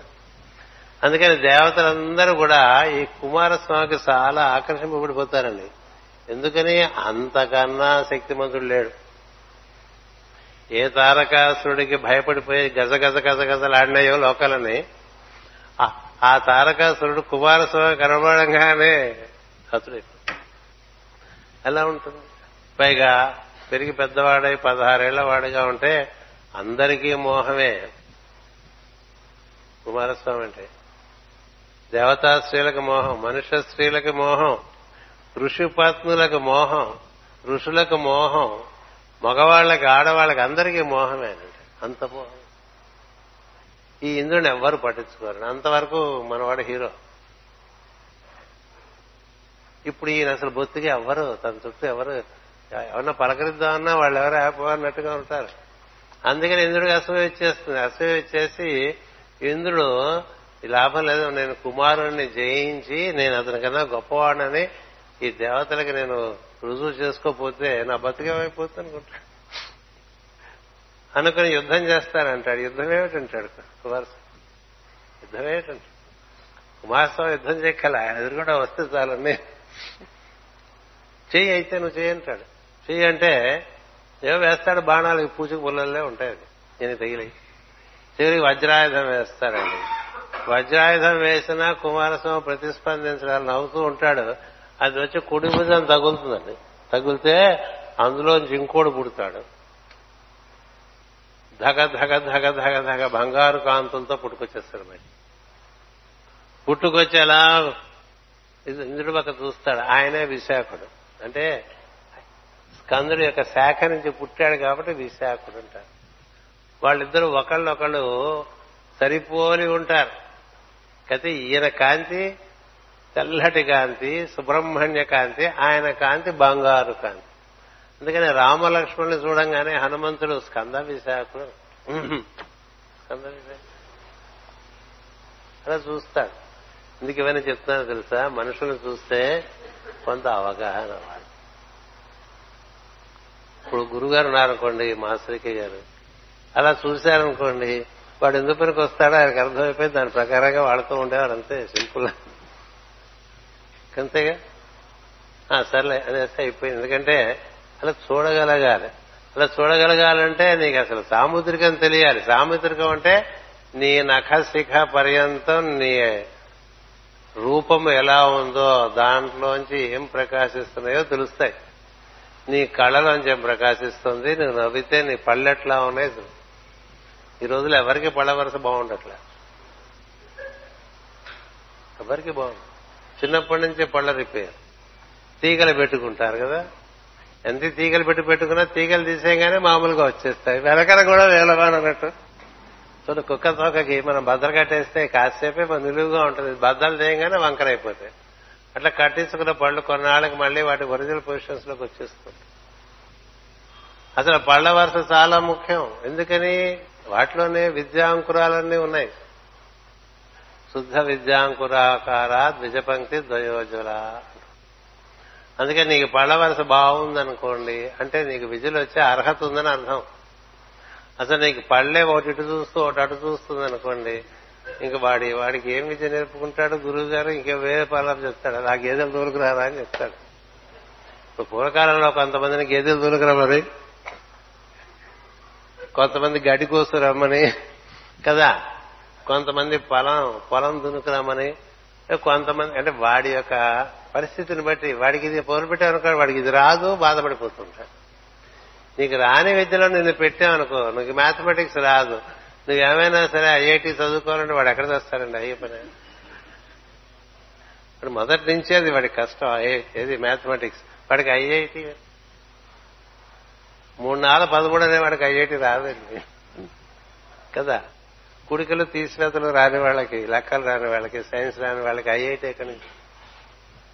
వాడు అలా ఏదైనా డ్రాయింగ్ ఏమంటే బాగా వేసాడు అనుకోండి వాడు డ్రాయింగ్లు పెట్టాలి. కదా? అదే డిజైనర్. ఏదో చేస్తుంది వాడి బట్టి వాడికి చదువా?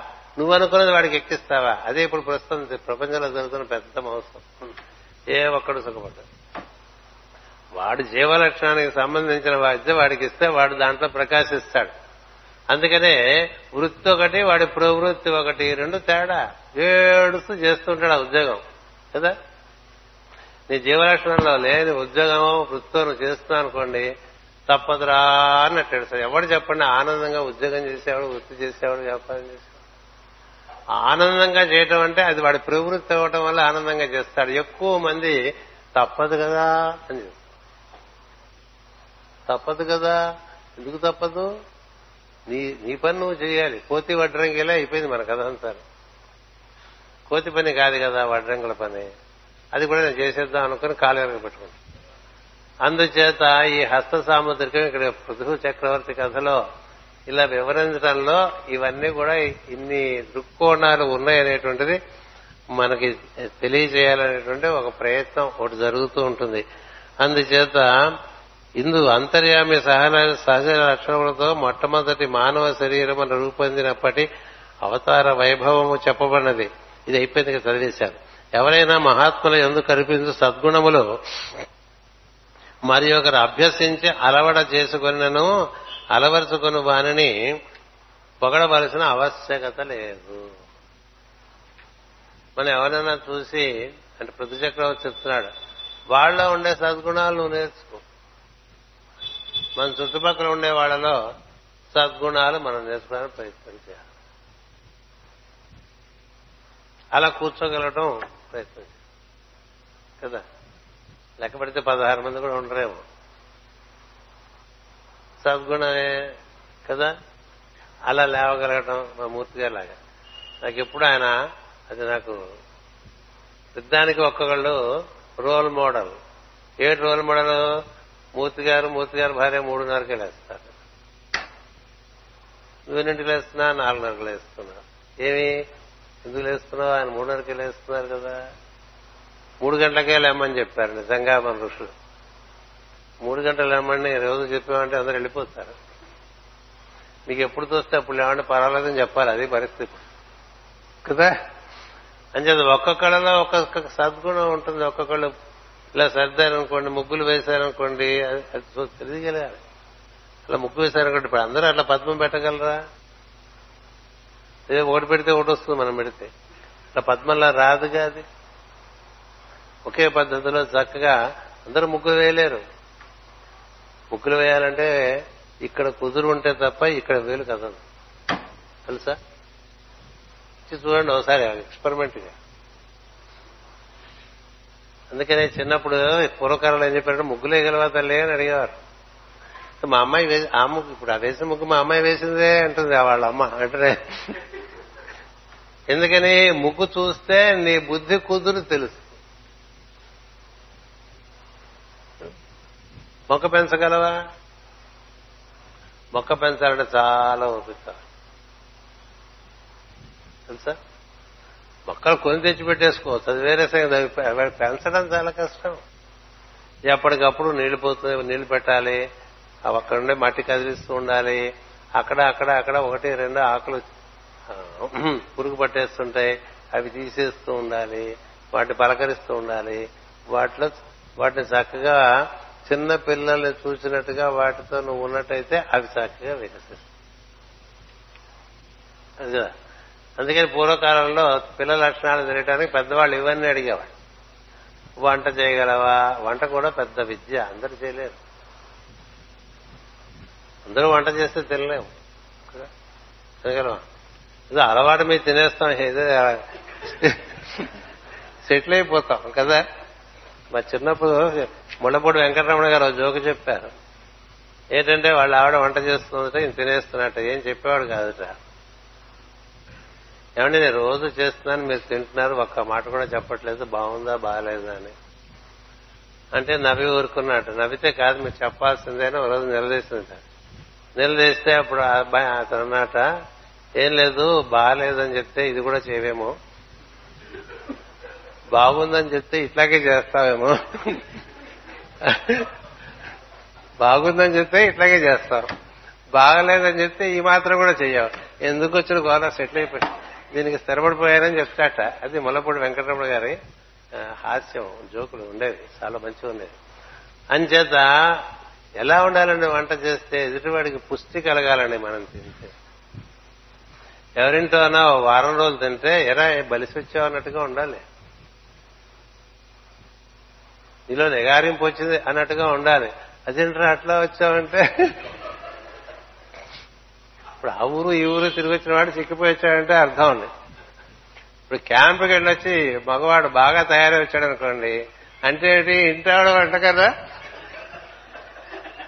అది బాగుంది అదే కదా అర్థం. అంతేగా అర్థం. అందుకనే నాదభీమ పాకం ఉన్నారు విద్య మహాత్ములందరూ మాస్టర్ గారు వంట వండేవారు తెలుసా? ఎప్పుడన్నా? ఇప్పుడు అంత రుచిగా. ఎక్కడి నుంచి వస్తుంది ఆ రుచి? నీ లోపలి రుచి అది.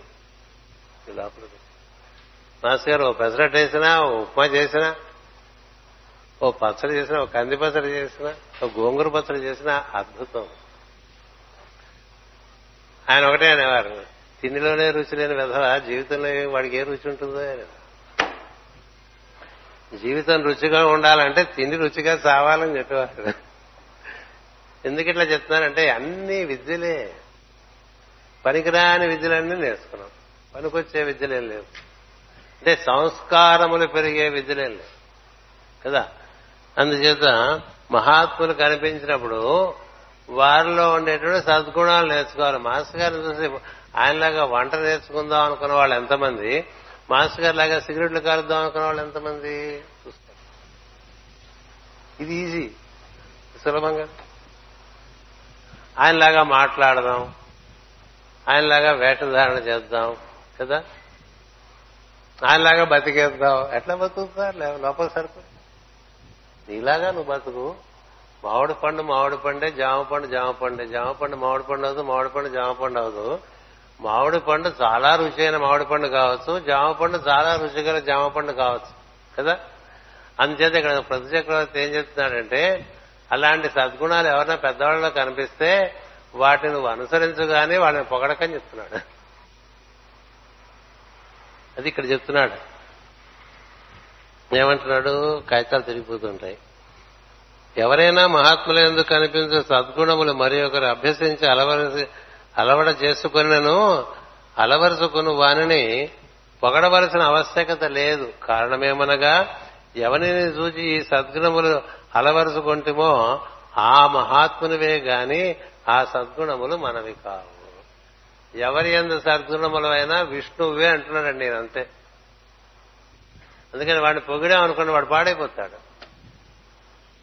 ఏ అసలు ఎక్కువ మంది కాస్త కూస్తూ శుభ్రమైన వాళ్ళని పాడు చేసేది ప్రజలే. ఏం సందేహం లేదు. ఓ మీరు ఇది మీరు అదేనంగానే వాడు అదే అనుకుంటాడు పిచ్చివాడు. అనుకునే మనం అది కదా అనే ఫీలింగ్ వచ్చేస్తుంది. మనం గురువు గారు నువ్వు గురువు ఏమిటి? వాళ్ళు అనుకుంటున్నారు అనుకోని. నువ్వు నీ గురువు కాదు. నీకే నువ్వు గురువు అనుకుంటే పాడైపోతావు. నీకే నువ్వు దివ్యాంశ సంభూతులు అనుకుంటే పాడైపోతావు. నీకు నేనే కారణజనుడు అనుకున్నాను అనుకోండి ఇంకంతకన్నా పతనానికి కారణం లేదు. మార్గం ఒక్కలే. ఎందుచేత? అన్ని వాడివి. వాడివి ఇంకోటిని చూసి ఒకడు ఒకటిని చూసి ఒకటి వేసుకుని ఎవరిని చేరుతున్నారు? వాడిని చేరుతున్నారు. అందుకని ఇవి నేర్చుకుంటున్న వాళ్ళని పొగడదు సుమా అని చెప్తున్నాడండి మనం ఎక్కువ ఎవరైనా బాగుపడుతున్న వాడిని ఎక్కువ పొగిడానంటే పాడేది అస్సలు పొగడద్దని కాదు సత్య వచనం ఉండాలి. అది కూడా క్లుప్తంగా ఉండాలి. అసలు సభలే అందుకు పెట్టుకున్నాం అనుకో. అసలు సభలే అందుకు పెట్టుకుంటే ఏం జరుగుతుంది? ఉన్నవి లేనివి కలిపి పొగిడేస్తారు. వీడికి సిగ్గు లేదు వాడికి తెలియదు వాళ్ళ ఉన్నాయా వాళ్ళ లేవో వాడికి తెలియదండి సిగ్గుండదు. పొగుడుతుంటే అట్లా పొగిడించుకుంటున్నాడు పొగిడేవాడు అసత్య వచనం పలికి పతనం చదువుతున్నాడు వినేవాడు అసత్య వచనములు విని పతనం చదువుతూ ఉంటాడు. అందుచేత ఈ పొగడ్తలు ప్రతి చక్రవర్తి అంటే ఒక ఉపదేశం ఇచ్చేస్తున్నాడు మొదట్లోనే. ఈ పొగడ్తల విషయంలో పొగడ్తలన్నీ విష్ణుదేవునికే నాలో నీకు కనిపిస్తే చూడు సంతోషించు. వీలుంటే నేర్చుకో. నన్ను పొగిడితే ఏమొస్తుంది? ఒక సినిమాలో చూడండి వాడు పొగుడుతుంటే వెనకాల రా డబ్బులు కొట్టుకోవడం వాళ్ళే వంది మాగదులుంటే అటు ఇటు చేరుతారు. పొగిడే వాళ్ళు ఇద్దరు పొగిడితే పాడైపోతారండి ఎంత నాయకుడైనా. పక్కన చేరి ఇద్దరు సార్లు పాడు చేయడానికి అతిదేవత ప్రత్యర్థి దేవత వీడిని గుట్టలో దింపేయడానికి. అందుచేత ఇది చెప్తున్నాడు ఈయన. కారణమేమనగా ఎవరిని చూచి ఈ సద్గుణములు అవరసు అలవరుచుకుంటామో ఆ మహాత్మునివే గాని ఆ సద్గుణములు మనవి కావు. కనుక ఆ మహాత్ములలో సమానమైన వారుగా నీవు అభ్యసించిన వారిని శృతింప పనిలేదు.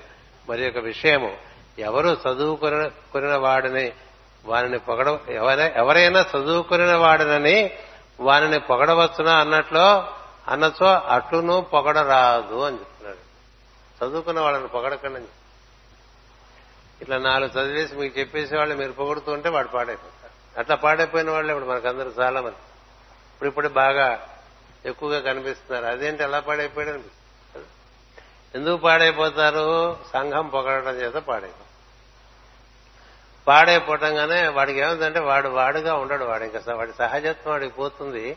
వాడు ఒక హైప్లో ఉంటాడు. ఇంకా హైప్లో జీవించడం మొదలు పెడతాడు. అందరూ అట్లా వాడిని గుర్తించట్లేదు అనిపిస్తుంది గుర్తించలేదు చిన్నప్పుడు పిల్లల్ని మనం బాగా పొగుడుతాం కదా. పొగిడితే వాళ్ళకి అది అలవాటు అయిపోయి ఎవరిన తర్వాత పొగడకపోతే వాళ్ళకి ఇదేంటి ఎవరు పొగట్లేదు అనిపిస్తుంది నేను చిన్నప్పుడు మా మనవరాలు భయాన చేస్తే అబ్బో అంటుండేవాడు అబ్బో అంటూ ఉంటే బట్టలు వేసుకొచ్చింది అనుకోండి మంచి పట్టు అబ్బో అంటూ. పొగట్టాం. మేమంతా రాజమండ్రి వెళితే రాజమండ్రిలో ఆ రోజు స్నానం చేసి బట్టలు వేసుకొస్తే అక్కడ ఉండేవాళ్ళు ఎవరు అబ్బో అనలేదు వాళ్ళకి తెలియదుగా. వాళ్ళ మా మనవరాలు నా దగ్గరికి వచ్చి ఏంటి తాతయ్య వీళ్ళు ఎవరు అబ్బో అంటలేదు? అప్పటి నుంచి నేను అబ్బో అంటాం మానేసా. ఎందుకంటే ఇలాగే మనం పాడు చేసుకుంటాం కదా. మన పిల్లల్ని మన ఇంద్రుడు చంద్రుడు అసలు వీళ్ళు మహాత్ములే మన ఇంట పుట్టినట్టుగా భావం చేసేస్తూ ఉంటాం కదా. అంతేగా? ఏది? కదా? సరాసరి పరమ గురువులు అంతా మన ఇంట్లో పుట్టినట్టుగానే భావం చేస్తాం. పదిహేను ఏళ్ళు అయితే తెలిసిపోతుంది.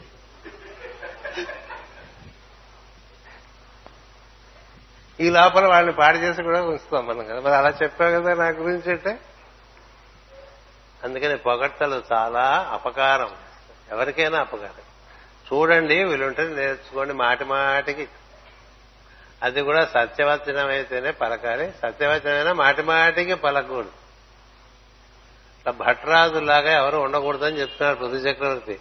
ఎవరైనా చదువుకొనిన వాడని వారిని పొగడ పొగడవచ్చునా అన్నచో అట్లును పొగడరాదు. శాస్త్రాదులను చదివి చదువులను ఆర్జించినచో విద్య తపస్సు మొదలగునవి అలవాడునని నమ్మరాదు. చదువుకున్న వాళ్ళంతా తపస్సు చేసిన వాళ్ళు కాదు. గుర్తుపెట్టుకోండి. తపస్సు చేసిన వాళ్ళు వేరు చదువుకున్న వాళ్ళు వేరు. చదువుకున్న వాళ్ళు ఉన్న విషయాలు అట్లా ఉన్నాయి ఇట్లా ఉన్నాయని చెప్తారు. తపస్సు చేసిన వాళ్ళు అది అయిపోయి ఉంటారు. అది తేడా. ఇంకా మిగతా వాళ్ళు ఎవరు కాదు. బియ్యం ఉందండి. అది పొయ్యికెక్కించి బాగా ఉడకబడితేనే తినబడగలిగే తినగలిగే అన్నం అవుతుంది. అంతేగా? బియ్యం తినేయగలమా తిన కదా అంచేత ఈ బియ్యానికి ఆ తినబో తినబడి తినేటువంటి అన్నానికి ఏమిటి తేడా? అది ఉడికింది. ఆ ఉడకటమే తపస్సు. జీవుడు చాలా తపన చెందితే దైవం కూర్చి అతనిలో పుట్టేటువంటి అగ్నిలో సమస్త కర్మలు దగ్ధమైపోయి అతడు చక్కని వెలుగుగా మిగులుతాడు యోగాగ్ని దగ్ధ కర్ములు యోగీశ్వరులే మహాత్ములు ఉండెరుగక సద్యోగ విభావిత మనముల పూజించునట్టి వారి భుజింతు భజింతును అంటే అలా ఉండాలి అలా తపస్సు చేసిన వాడిని వాడు వేరు. ఇట్లా పుస్తకాలు చదివేసుకుని మేధాశక్తితో పుస్తకాలు రిప్రొడ్యూస్ చేసేవాళ్ళు ఉంటారు. కదా? ఏమి నీకు మేధాశక్తి బాగుంటే ఎన్ని గ్రంథాలైనా నీ మేధస్సులో ఇమిడ్చుకుని అవి ధారాళంగా చెప్పేస్తున్నారు అందుకనే మాస్ గారు ఒకటి చెప్తారు ఉద్ధవ ఈ చదివిన వారందరూ ఈ పరిణితులందరూ చదివిన వారే గాని తెలిసిన వారు కాదు. చదివిన వారు వేరు తెలిసిన వారు వేరు. చదివితే తెలియటం వేరు. చదవటం కాక దాన్ని తపస్సుగా ఆరాధన చేయటం చేత తమ ఎందరి స్వభావము క్రమముగా మానవ స్వభావము మార్పు చెంది క్రమంగా దైవీ స్వభావం అయిపోయి దైవమే తన ఎందు అస్తిత్వం కొంటాడు. అప్పుడు జీవుడి వలె దైవమే అక్కడ ప్రవర్తిస్తూ ఉంటాడు. అలాంటి వాళ్ళని మహాత్ములు అంటారు. అందరూ మహాత్ములు కాదు. మోహన్ దాస్ కరమ్చంద్ గాంధీ ఎన్ని మార్పులు తనలో జరిగితే మహాత్ముడయ్యాడండి సూటు బూటు హ్యాటు వేసుకుని వచ్చినటువంటి వాడు అన్ని సమస్తము కట్టు బొట్టు మాట ఆలోచన చేత అన్ని పుష్కరకాలంలో మారిపోయింది మారిపోయి అతని మాటే అందరికీ వేదమైపోయింది. అతను ఒక మాట చెప్తే బ్రిటిష్ వారు సైతం వారికి అప్రమత్తం అవుతూ ఉండేవారు. ఎంతో మంది ఎన్నో రకాలుగా తెలియచెప్పారు. ఎందుకని ఆయన మాటకి అంత విలువ వచ్చింది? సత్యవాకు. సత్యవాకు. ఆయన సత్యాగ్రహం అంటే బ్రిటిష్ సామ్రాజ్యానికి ఇబ్బందిగా ఉంది. ఇప్పుడు సత్యాగ్రహం చేయండి అవతల వెనకాల నుంచి అవయవ పుచ్చుకుంటూ. ఏ విలువ ఇక్కడ సత్యాగ్రహం అంటే అక్కడ లండన్లో వెస్ట్ మినిస్టర్ బేలో వాళ్ళకి ప్రకంపనలు వచ్చాయండి. అది తపస్సు అంటే. కాబట్టి మహాత్మయ్యాడు ముందు మనిషే అడ్వకేటే బ్యారిస్టర్ ఆఫ్ లా ఎలా మార్పు చెందాడు తనలో మొత్తం భారతదేశం అంతా కాలినడక నడిచాడు. ప్రజలకు తన మేధస్సును తన శరీరాన్ని తనకున్న సమస్తాన్ని సమర్పడి పైన గుడ్డ కింద గుడ్డ. అంతే ఇంక నాకేం అక్కర్లేదు. అలా తన ఎందు అంటే నువ్వు మార్పు ఏది నువ్వు దేని గురించి అనుకుంటున్నావో అది అవటానికి నీ ప్రయత్నం ఉండాలి. అందుకని ఇక్కడ ఏం చెప్తున్నారంటే చదువులను ఆర్జించడంతో చాలు తపస్సు మొదలవనవి వారికి అలవడనే నమ్మరాదు అంటారు. వాడు తపస్సు చేశాడా? తపస్సు చేసి బయటకు వచ్చిన వాళ్ళు వేరు. తపస్సు చేయక వడ వండక అంటే మనం పొయ్యెక్కించేసాం దింపేశాం. అది ఉడకల బియ్యం బియ్యంగానే ఉంది. ఎవడు తింటాడండి? ఎవడు తింటాడు. వంకాయ? అన్నం అంటే గింజలు మింగేస్తారు. ఏ వంకాయ ఇచ్చారనుకోండి కాకరకాయ ఇచ్చారనుకోండి వండితే వచ్చిన మార్పు వండక ముందు ఉందా దానిలో వండితే ఏమైంది వంకాయలో? వండటం వలన అగ్ని యొక్క స్పర్శ చేత అందులో మనకి మన దేహానికి అవసరం మనకి అపకారం చేసేవన్నీ కూడా విసర్జింపబడి ఉపకారం చేసేవి అందులోంచి పుట్టుకొస్తాయి. ఉత్త వంకాయ తింటే కడుపు పాడైపోతుంది. ఎవరు తినలేరు కూడా. అలానే వండిన వంకాయ కూర తింటే. అని తినలే కదా. అలా చా కంద తినేసామనుకో చామదుంప తినేసామనుకో సస్తా. కదా?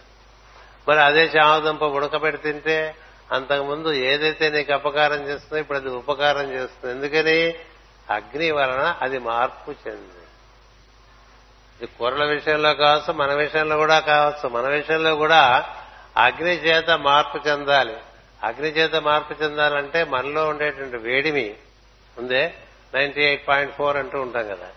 ఈ వేడిమి మన ధాతువులలో ఉండేటువంటి వేడిమి అదే. ఈ ధాతువులలో ఉండేటువంటి వేడిమి అది తొంభై ఎనిమిది పాయింట్ నాలుగు డిగ్రీలుగా మనకు ఉంటూ ఉంటుంది.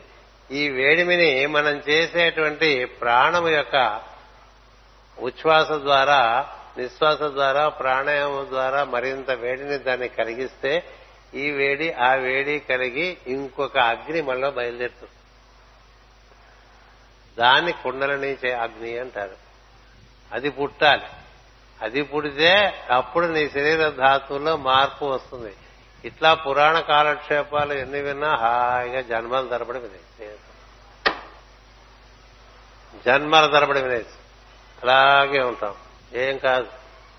ఇది వింటే ఏం చేయాలి? అందరిలో ఉండేటువంటి సద్గుణాలు దర్శనం చేసుకుంటూ బాగా ఖాళీ సమయంలో టీవీలను మొబైల్స్ తీసి వాడుకోకుండా ల్యాప్టాప్లు కళ్ళు మూసుకుని లోపల ఉండేటువంటి వెలుగును దర్శనం చేసే ప్రయత్నం బాగా చెయ్యాలి. అది తపస్సు. అందుకనే శ్రీకృష్ణుడు కూడా చెట్టు చివరికి తపస్సు ఉంటాడు పద్దెనిమిదో అధ్యాయంలో చెప్తాడు తపస్సు. యజ్ఞనము దానము తపస్సు అంటాడు. యజ్ఞము దానము నిన్ను సంస్కరించుకోవడానికి యజ్ఞం అంటే ఇతరుల కోసం జీవించడం. దానం అంటే నీ దగ్గర చేరినవి నీకు అవసరమైనవన్నీ పనిచేసి చాలా క్లుప్తంగా బతకటం. కదా? ఒక సర్ప్లస్లు పెట్టి కూర్చోవటం కాదు. దానం.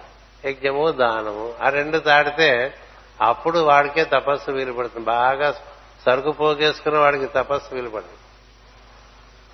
తన కోసం తను బతికే వాడికి తపస్సు వీలుపడదు. యజ్ఞము దానము నిర్వర్తించిన వాడికే తపస్సు అని చెప్తాడు కృష్ణుడు. అలా తపస్సు చేస్తే అలాంటి వాడిలో పుట్టుకొచ్చేవని కూడా దైవీ గుణములు అవుతాయి. వాటిని మనం ప్రశంసించవచ్చు. అవి ఎవరిగా ప్రశంసించాలి? దైవం యొక్క గుణములుగా ప్రశంసించాలి అని చెప్తున్నారు. అందుచేత శాస్త్రాదులను చదివి చదువులను ఆర్జించినచో తపస్సు మొదలగునవి అలవడనని నమ్మరాదు. అది అసత్యము. ఎవడైనా శాస్త్రాభ్యాసము చేసి తనకు విద్య గాని తపస్సు గాని కలిగినదని ఇతరులు గౌరవింపవలనని అభిప్రాయపడటంతో సభ్యులకు పెద్దలు వారిని చూచి నవ్వుకొందురు అది పెద్దవాళ్ళు నవ్వుకుంటారు. సరే కానీ పాడైపోతున్నాడు. అంతేగా? ఈ రహస్యము దుర్బుద్ధియకు వానికి తెలియదు. మామూలుగా వాళ్ళు పుడితే బాగుండు వీళ్ళు పుడితే బాగుండు అనుకున్నాం. ఇట్లా అలాంటి వాడికి అంతకంతకి అంతకంతకి తెలియదు ఎవరు పొగటం లేదనేటువంటి వెష్టపడిపోతూ ఉంటాడు. వాడు నెమ్మదిగా నశిస్తూ వస్తూ ఉంటాడు. అందుచేత సద్బుద్ధి కలవానికి శాస్త్రాదులు అభ్యసించడం సహకరించడం కానీ దుర్బుద్ధి వానికి అవే శాస్త్రాదులు అహంకారాది దుర్గుణములను వృద్ధి చేయును. మన గురించి మనకి ఎక్కువ బాగా గుర్తుందనుకోండి అందరి గురించి కన్నా. అసలు ఆత్మ సాధన మార్గం ఏంటంటే మనని మర్చిపోవాలి దైవాన్ని ఆరాధన చేయడంలో మనం తగ్గిపోవాలి అది పెరిగిపోవాలి. దాంతో సమానంగా మనం పెంచుకుంటూ దానికన్నా కూడా మనం పెంచుకుంటూ ఉంటాం కదా. పది వాక్యాలు మాట్లాడితే ముందు మూడు వాక్యాలు గురువు గారి గురించి తర్వాత ఏడు వాక్యాలు మన గురించి. చెప్పుకుంటున్నాం నీకులో అహంకారం పెరుగుతున్న కొద్దీ ఏం జరుగుతుందంటే ఈ వీటి వల్ల చదువుకోవటం వల్ల ఇంకా ఎక్కువ పాడైపోతుంది. అందుకని పూర్వకాలంలో విద్య నేర్పడానికి వాళ్ళు అహంకారం పెరిగితే గురువు గారు విద్య నేర్పడం ఆపేసే ఆపేసేవాడు అక్కడికి. ఇంకా ఇంకా జరిగితే ఇంకా పాడైపోతాడు. ఇంకా నా పేరపకూడదు ప్రస్తుతం వాడికి అహంకార నిర్మూలనానికి కార్యక్రమాలు ఏర్పాటు చేయాలి. అందుకని వాళ్ళ ఎంత మౌనంగా ఉండిపోతారు. ఇప్పుడు ఏం లేదులేండి ఊరికే వాళ్ళు వీళ్ళు పొగడా వీళ్ళు వాళ్ళని పొగడా. వీళ్ళు వాళ్ళ ఆయన వీపు గోక్కుంటారు ఆయన వీళ్ళ వీపు గోక్కుంటారు వాళ్ళోళ్ళు గోక్కుంటూ వీపంతా అటగట్టేసింది అంతే. ఈ కలియుగంలో తపస్సు ఎవరు చేశారండి? మాస్టర్ గారు మన మధ్యకు వచ్చారంటే ఆయన అలా మారి వచ్చారు. అతను అలా మారి వచ్చారు. సివివి గారు యోగం ఇచ్చారంటే అలా మారి అతను. కదా? నాలుగు పుస్తకాలు చదివేసి పది మాటలు చెప్పేసేసరికి మనకి ఎక్కడి నుంచి ఏదో వచ్చేసింది అనుకుంటే అంతకన్నా మూర్ఖత ఇంకోటి లేదు. అది మరి ఒక విషయం. ఆత్మ పరిశుద్ధి కలవారు ఉదార బుద్ధి కలవారు నిర్మల మూర్తులు తమ సద్గుణములను గూర్చి వినయముతో కూడిన ఒక విధమైన లజ్జ కలిగి ఎందురు. నిజంగా సద్గుణాలు మనలో ఉంటే మనం తల వంచుకుని ఉంటాం తలగరేసి జరగం ఎంత సద్గుణములు ఏర్పడుతుంటే అంత వినయం ఏర్పడుతుంది. ఎంత విద్య ఏర్పడితే అంత వినయం ఏర్పడుతుంది. అదే కదా చెప్పారు విద్య చేస్తున్నకు వినయము అన్నారు. మనకి విద్య వస్తున్న కొద్దీ అహంకారం కలుగుతుంది అంటే వస్తున్నది విద్య కాదు. ఏదో బుర్ర కొన్ని ఎక్కించుకున్నావు వాటిని అక్కడ ఇక్కడ వాంతి చేస్తూ ఉంటాం వాంతి చేస్తూ ఉంటాం అందుచేత ఆత్మస్థుతి గాని పరనింద గాని నీచమైన ప్రవర్తనలని వారు లజ్జపడుతురు ఒక్కటే గుర్తుపెట్టుకోండి ఎవడు సజ్జనుడు అంటే వాడి గురించి వాడు మాట్లాడనేవాడు. ఒకటి. ఎందుకంటే వాడి గురించి వాడు మాట్లాడుతున్నాడంటే వాడికి వాడు చాలా గుర్తున్నట్టు. తన గురించి తాను మాట్లాడేవాడు ఇతరుల గురించి నింద చేసేవాడు. వీళ్ళిద్దరూ సజ్జనుల కోవలోకి రారు. ఎవడు సజ్జనుడంటే తన గురించి తాను మాట్లాడడు ఇతరులను నిందింపడు అని పృథు చక్రవర్తి చెప్తున్నాడు. రాజులను వారు చేసిన శ్రేష్టమైన అయిపోయారు శ్రేష్టమైన వీరకర్మలకై వంది జనములు పొగుట పొగుడుట తప్పనిసరి అయిన ఆచారమందురా. అదియును నాకు నచ్చదు అన్నాడు. అక్కడికి ఆపుదాం. ఓ వారం పాటు ప్రయత్నం చేయండి. ఏంటి? ఎవరిని తిట్టకుండా ఉంటాం మన్ని పొగుడుకోకుండా ఉంటాం ఈ రెండు చేస్తే చాలా. దారిలో పడుతుంది బండి.